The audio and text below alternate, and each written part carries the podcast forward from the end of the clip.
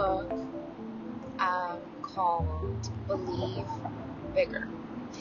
In the book, she talks about a lesson. She was a kid, her first job, she had the option to choose um, between a dollar and five dollars for her babysitting services. She chose a dollar. So I actually taught my daughter this lesson recently. I had hired her as my personal assistant, and I gave her the option to choose how much she wanted to get paid for the month. And she began to negotiate. However, she started at ten dollars, and she went to five dollars, and she went to two dollars, and she went to one dollar. She was like one dollar, and I was like, "Are you sure that's how much you want to get paid for your service?" And she was like, "Yeah."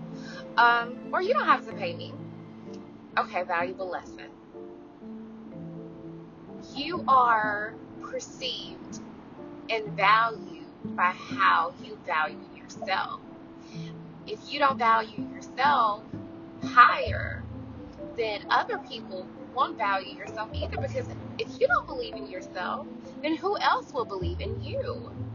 You have to get out of the I just want to make people feel comfortable with how I perceive myself, how I value myself. Because if you never show the world that you're worth more, then the world will never see you as being worthy of what you should be worth or value. You can never overvalue yourself.